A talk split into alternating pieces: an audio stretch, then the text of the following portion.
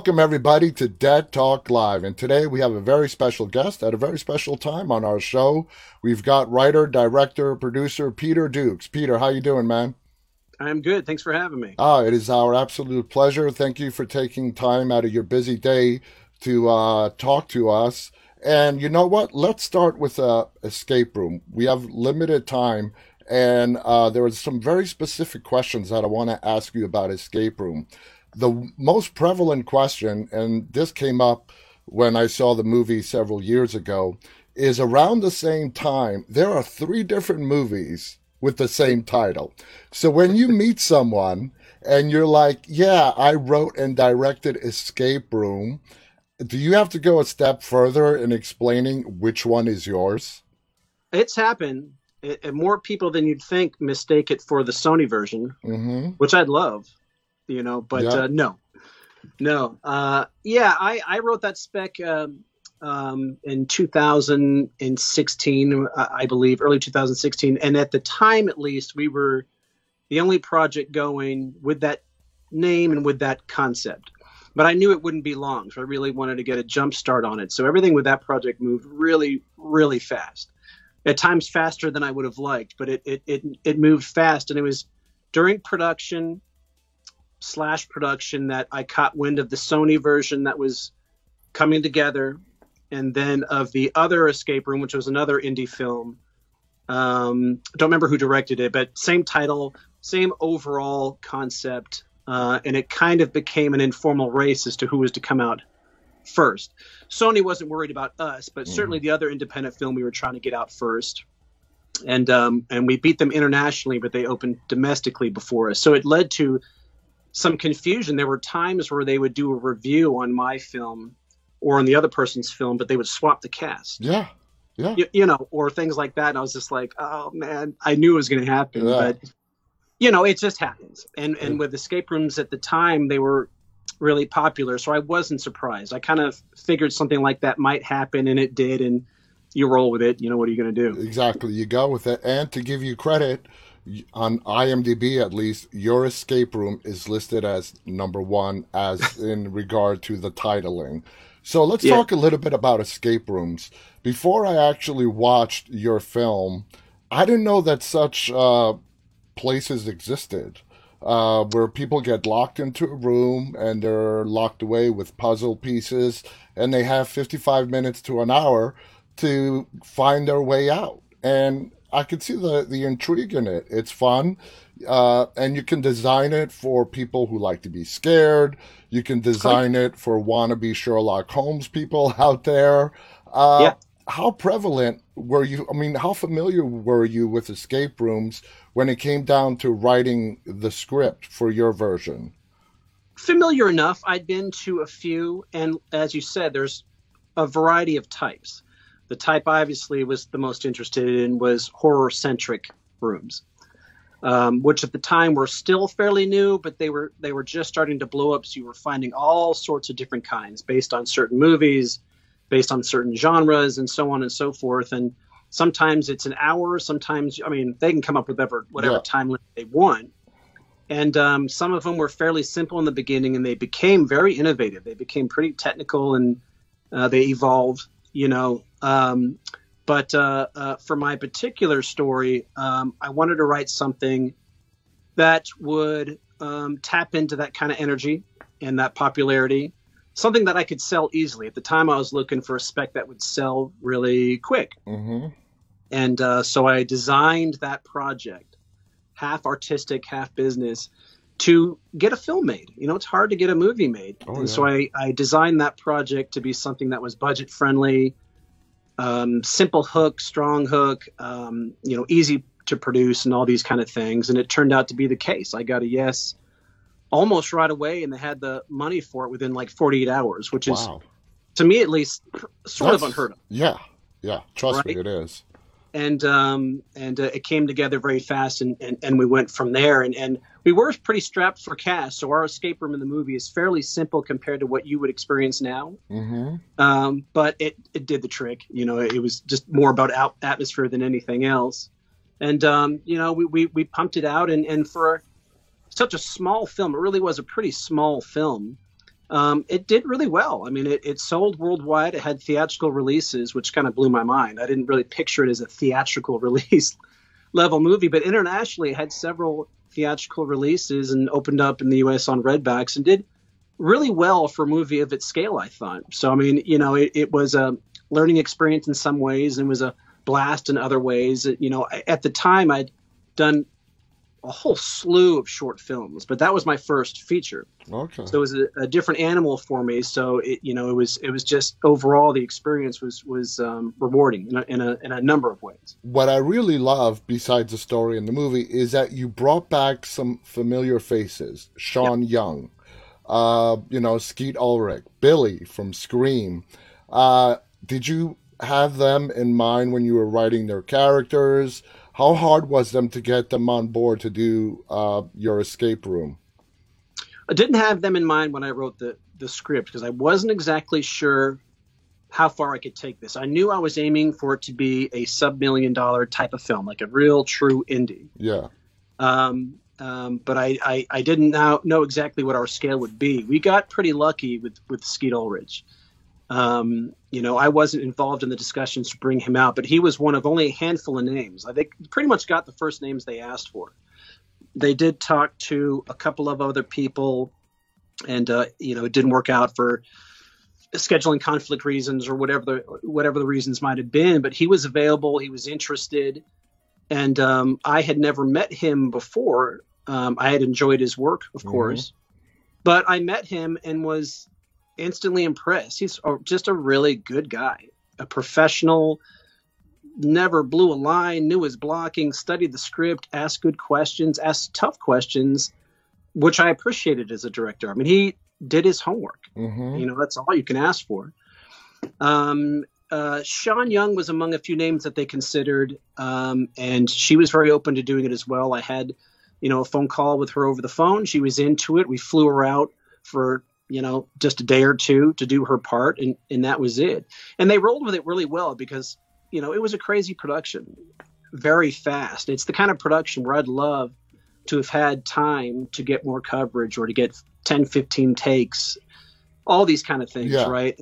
It was very often kind of like my short films like hey we got time for three or four takes sometimes two takes and then we got to keep moving yeah so you know, uh, they rolled with that very well uh, and um, and and moved and kept up with the pace for the rest of us and and um, and, and gave us some good performances. You know, I, am still waiting for that opportunity to shoot a film that I have longer than like ten or eleven days to do. Um, but but you work with what you have. That's exactly that's, that's the life of a filmmaker. You know, at least for me. So. Um, no, it, it, was a pleasure working with him, and I was particularly impressed with Skeet. He was he was a true professional. I tell you what, his character, I you know what the way you're describing him, he was amazing in the film. The way he portrayed uh, his character, a guy who's in financial trouble. This is his business. The moral dilemma that he's faced when the camera goes down, the liability he could face. I mean, I can. I've never talked to him, but the way you're describing him is the way that we saw him portray his character, which his character's name is Blair, right, in the movie? Um, or Blaine. What is it? Blair or Blaine? I forgot, but he played his character perfectly. It was Bryce. Bryce. There you go. Bryce. And he did um, you know, again, he doesn't he didn't have to do the movie. You know, he's a no. working guy. Mm-hmm. Um, and uh, uh, he agreed for whatever reason. You know, I'm sure he liked the script, and uh, I'm a perfectionist. You know, I wrote it and directed it, and I, I still like the script better than I like my end res- my end result. But you do the best you can. But yeah. but he responded to something in the material and something in the project, and and he came on board, which which we appreciated. You're not always gonna gonna get that, and he could have come in and taken a paycheck and uh, just kind of dribbled off his lines and went home and you still have his name on the poster and it still does its job like you yeah. know I don't get to sales agents and all that kind of stuff. But no he came in and he worked hard. I mean he really did study the script and all those kind of things and i mean what can you do but appreciate that yeah exactly. Let's talk about the uh the box the demonic box. The movie starts off uh, somewhere in the Middle East, burying the box. The box ends up somewhere in America in an antique shop run by Sean Young. Uh, was that always in your uh, mind when you were writing the script? Did you play with different ideas? Am I going to use a demon? Am I going to use a serial killer? Which you sort of blended two. But anyway, yeah. how did you come about that demon trapped the, in a box? My original spec um, did involve a MacGuffin, like a little skull box, but it was it was uh, it was much more streamlined. My original spec opens with the kids, the teenagers, um, in the waiting room of the escape room attraction, and the movie ends with well, I won't spoil it. It ends uh, sooner than the movie ends. Those were added on scenes. Uh, you know, uh, you get producers who have ideas and different notes, and they throw out the notes, and you work together to come up with something that everyone's hopefully happy with, and and, and you uh, throw it on. So that entire opening um, didn't come into existence until after we were done shooting the main film. Now, looking back on that opening, do you uh, have any regrets? Like, did this really need to be in there? I think it's it. it I, I think it does. But the, as you said, you're a perfectionist. Looking back on the final product, you're like, you know, maybe this movie could have done without this opening scene. You know, I think uh, the opening scene was okay. I could have done without some other scenes that were put in. Um, I'm being fairly candid, but it's been long enough now. Years. Um, there's certainly some scenes I, I, think were fairly redundant, and you know, I, am I was a first time feature director, so I only have so much leverage. So you know, we had some talks with the producers, and I won some battles, and I lost some battles, and that's just kind of how the process goes some, sometimes. So, you know, overall, I've always been very happy with the film. But is there a part of me that, you know, would I change some things? Probably. Yeah. But probably most filmmakers film that about uh, feel that way about many of their films. If they could go yeah. back, they tweak some things here and there. Yeah. You know, what are you going to do? That's just the way it is. Now, the way the demon is uh, portrayed after they open the box. Uh, you know, he steals the box. Well, doesn't steal, he leaves money. Sean Young's character warns him there's evil inside. He's like, yeah, whatever. This is going to help bring my escape room back to number one. He was just like almost drawn to it. The box is placed in the room. It's opened up. The demon escapes. And then we get to meet, meet Stitch Face, which is the name that is given to the actor who is in the room with the participants, who's just an actor as a as in any haunted attraction, but he becomes possessed by that dark demon. And then I got to tell you, Peter, from that point on, uh, the actor who portrayed Stitch Face, I mean, talk about some creepy ass shit. Uh, he was just creepy. The way he was toying with them, uh, I mean, this was a demon, a pure evil force in every sense of the word. Were you satisfied with how that came out? Yeah, by and large, yeah.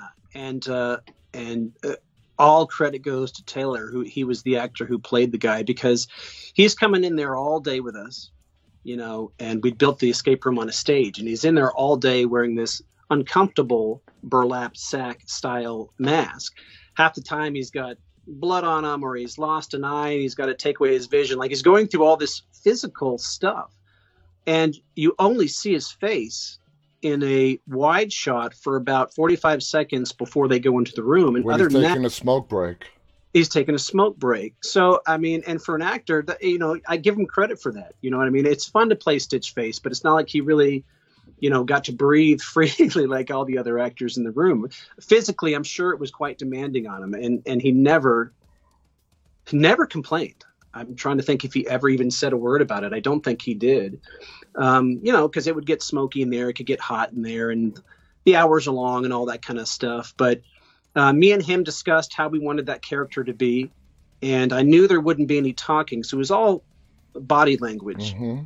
things like that and so we had discussions about um, some the way we wanted to do that. It was in some respects going to be a very, in most respects, really going to be a very low key performance, very restrained and very uh, subtle. It wasn't going to be too over the top. Not too over the top by design, and um, and there were discussions to have that happen, but I, I, didn't really want it to be that way. I wanted it to be sort of a Michael Myers, um, you know, but but with a little more gamesmanship. Mm-hmm. You know, he wanted he was playing games with them. Oh yeah, he was toying but with them. other than that, he was very unemotional and um, and very patient and and um, didn't say a word, all those kind of things. You know, so that was a lot of fun to play with, and and it's funny the you can tell it's a small room in the movie, but I don't think you really think about it a lot. But when we first built the room, it was it turned out to be much smaller than we anticipated. Mm. Um, just based on the parameters of the stage we were working on and the time we had to build it and so on and so forth. So I was like, oh man, like this is a re- this is a really small room because I have to dole it out with the, you know, uh, the unspooling chain. Yeah. Uh, so uh, you know, we it, like anything else, you work with it, you cover it up, and I don't think anyone even notices. But mm-hmm. it, was a very small room, so body language had to be paramount. It was a strong part of the dynamic, and I, I think uh, Taylor did a great job with it. Uh, he did. He did. He played that part perfectly. No dialogue, just his body actions. He was toying with them with the coins. Uh, just to give you one example, uh, do you think it was the demon's intention to let that last girl go, or did he just do? Do you think the demon wanted to kill her as well? Because he gave her the coins, or was that just the demon just screwing with her, or what? Um, I, I, I have my own reasons, and I'm sure I, I like the fact that people could take something different out of it. For me personally, I don't think he planned for her to get out of the room. Okay. I think he enjoyed giving her hope uh, and letting it dangle. Yeah because it was the kind of spirit that feeds off of fear and feeds off of that just thick, uh, dark energy.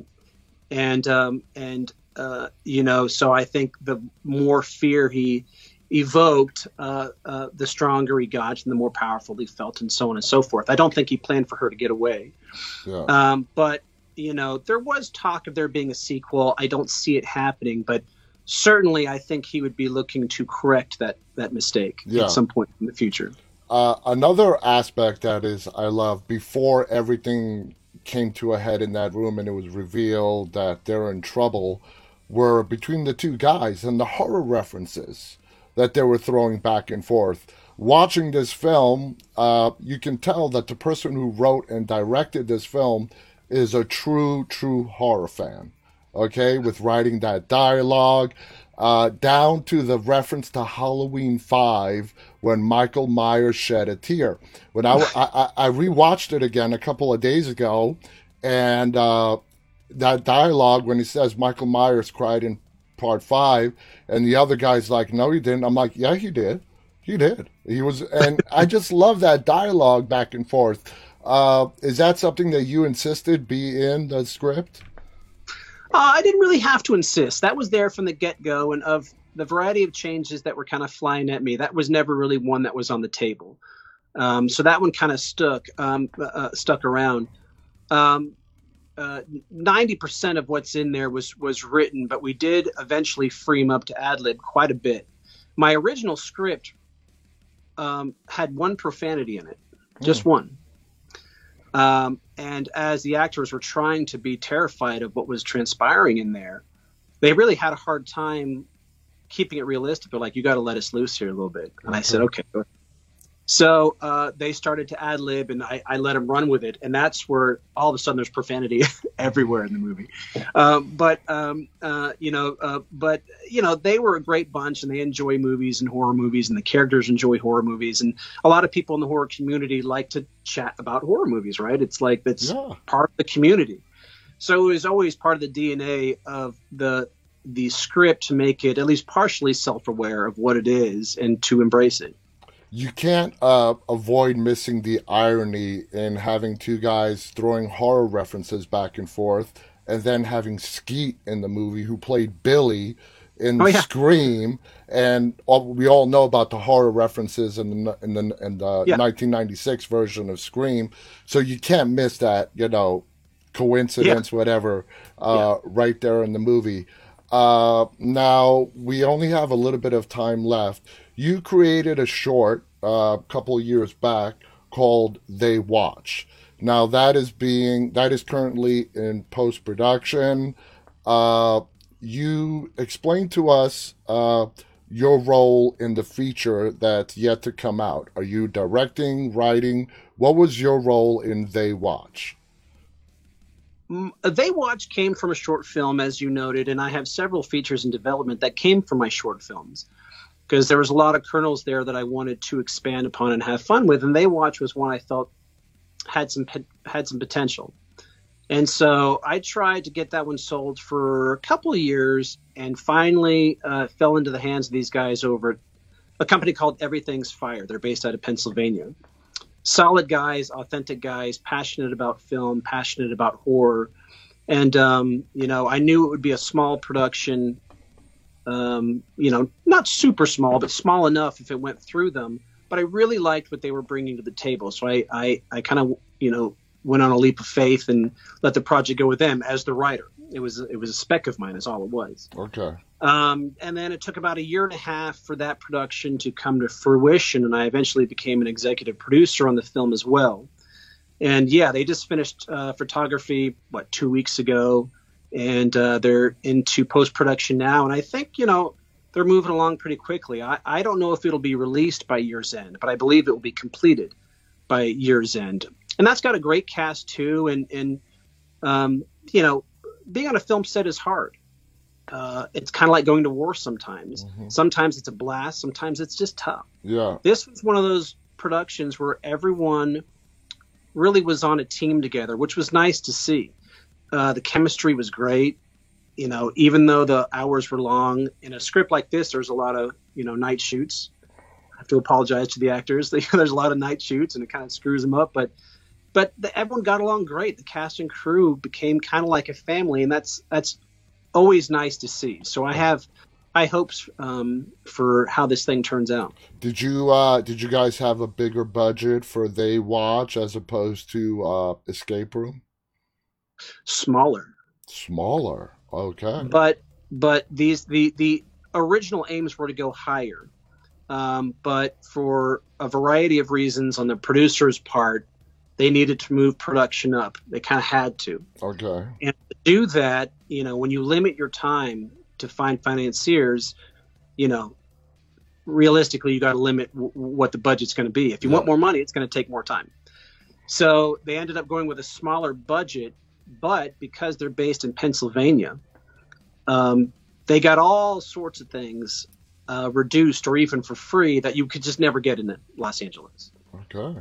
So, despite the limitations, um, you know, they did a really great job. You know, you'll ne- I'll put it to you this way: you'll never know. You'll never know that it's as it's it was shot for as little as it probably was shot for. That, that's great. I love I you know those who people who watch me they know that I love paranormal uh, horror subgenre. Uh, I in you know escape room because of the demon element. It does fall a little bit under the paranormal. Uh, you have a demon that escapes. It possesses a person. That person starts butchering people. So for me, it's much more of a paranormal film as opposed to a slasher flick. Uh, do you feel yeah. the same way? Yeah, absolutely. Now, They Watch is another paranormal film. As a filmmaker, or, you know, not even as a filmmaker, as a horror fan, uh, do you have a greater appreciation for the paranormal slash supernatural subgenre? Um, you know, I to date I haven't really ever done a true slasher. Um, my the horror films I've gotten made at least I have plenty that uh, are not yet produced that run the gamut. Uh, I just love a good story, and that can be in and out of horror, and it can be a variety of genres, you know, within horror. Um, but a lot of my projects, and they watch would be one of them, where it's you know more a family drama mystery with a strong horror backdrop okay. than an out and out horror picture. And I do have a soft spot for the paranormal creatures and entities and all sorts of fun stuff like that. I've always loved that. So that that's commonly been in my projects and it'll be in They Watch too. it's definitely there as well. Um, you know, so uh, uh, um, I don't um, have a, a, particular love or dislike for the slasher film. If I were to find the right story to tell a, a, a slasher film in a new way, um, that's fun and kind of turns the subgenre on its head, I absolutely would jump on that. It's so hard uh, because it was all the rage back in the late 70s and the 80s. And it's just so hard to come up with something unique nowadays as opposed to other, you know, subgenres in the horror realm that are popping up left and right. The big thing, the big wave right now is these uh, psychological horror thrillers, which I love as well. Sure. I love, I you know, I tell everybody, guts, gore, blood doesn't impress me when it comes to a movie. I mean, yeah, they're kind of fun to watch, whether it's a zombie movie or a slasher flick. Yeah, you know, everyone can enjoy a nice zombie kill, you know, but uh, when it comes to a deep dive on characters and storytelling and good acting that's where filmmakers show their mettle, and uh, sure. and I definitely like that. Now, now that you know, you mentioned Escape Room was your first feature director director debut. Uh, how did it feel like being behind the camera as a director? Is it something you want to do more of? You are an executive producer and they watch. Do you enjoy that? Moving forward, I know you want to have your hands in everything and do a little bit of everything.